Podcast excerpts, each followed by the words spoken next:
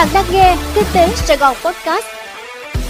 Thưa quý vị, mời quý vị nghe bản tin podcast ngày 30 tháng 7 của Kinh tế Sài Gòn. Và tôi là Minh Quân, sẽ đồng hành cùng quý vị trong bản tin podcast hôm nay. Các ông lớn mạng xã hội và công nghệ tự nộp thuế 20 triệu đô la Mỹ trong 3 tháng.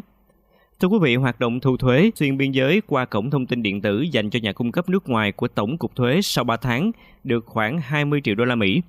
Thông tin trên được ngành thuế cho biết tại hội thảo Thuế đối với thương mại điện tử và dịch vụ số xuyên biên giới, kinh nghiệm quốc tế và thực tiễn Việt Nam được tổ chức vào ngày 29 tháng 7.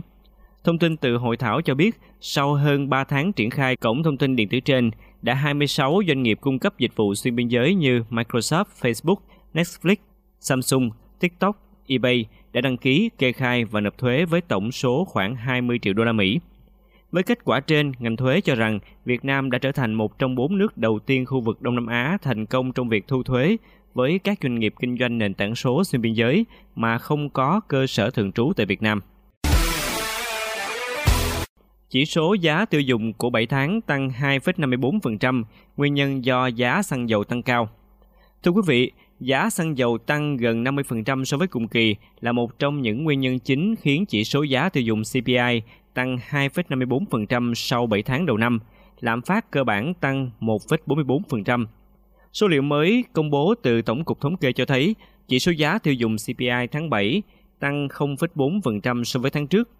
So với tháng 12 năm ngoái, CPI tháng 7 tăng 3,59% và so với cùng kỳ năm trước tăng 3,14%.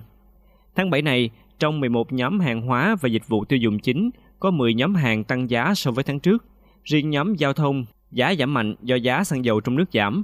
Cụ thể, chỉ số giá nhóm giao thông tháng 7 giảm 2,85% so với tháng trước, làm CPI chung giảm 0,28 điểm phần trăm.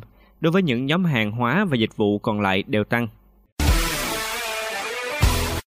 Kiến nghị mở bãi xe trên khu đất rộng hơn 3.500 m2 ở sân bay Tân Sơn Nhất – Thưa quý vị, Cảng vụ Hàng không miền Nam vừa có báo cáo gửi Bộ Giao thông Vận tải về các giải pháp nhằm hạn chế tình trạng ủng tắc giao thông tại sân bay quốc tế Tân Sơn Nhất.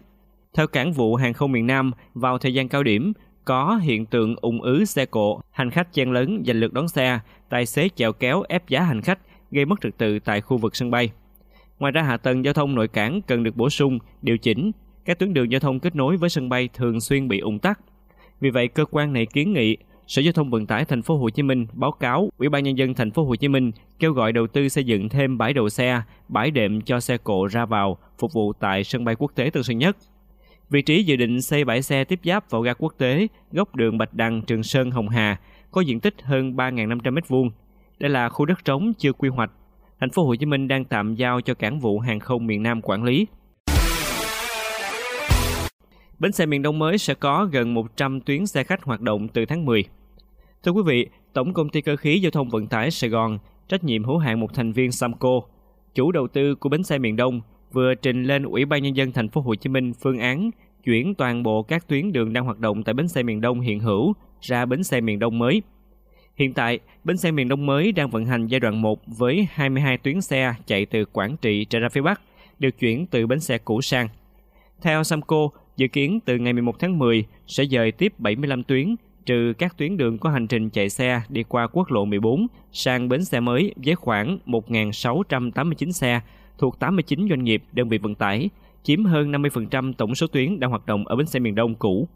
Tiếp đó, khi bến xe miền Đông mới hoạt động ổn định và việc kết nối giao thông được đảm bảo, sẽ tiếp tục dời toàn bộ các tuyến đường còn lại với hơn 60 tuyến. Doanh nghiệp Việt rót vốn ra nước ngoài tăng gấp đôi so với năm trước. Thưa quý vị, theo số liệu của Bộ Kế hoạch và Đầu tư, trong 7 tháng qua, cả nước có 67 dự án mới ở nước ngoài của doanh nghiệp Việt Nam được cấp giấy chứng nhận đầu tư với tổng số vốn đăng ký đạt trên 313,8 triệu đô la, tăng gấp 2,2 lần so với cùng kỳ. Theo Bộ Kế hoạch và Đầu tư, vốn đầu tư ra nước ngoài cấp mới tăng mạnh so với cùng kỳ do có 5 dự án lớn mới được cấp giấy chứng nhận đăng ký đầu tư là dự án công ty cổ phần giải pháp năng lượng Vines sang Mỹ, Canada, Pháp, Đức và Hà Lan – với tổng vốn đầu tư mỗi dự án hơn 34,68 triệu đô la. Quý vị vừa nghe xong bản tin podcast của Kinh tế Sài Gòn. Hẹn gặp lại quý vị trong bản tin ngày mai.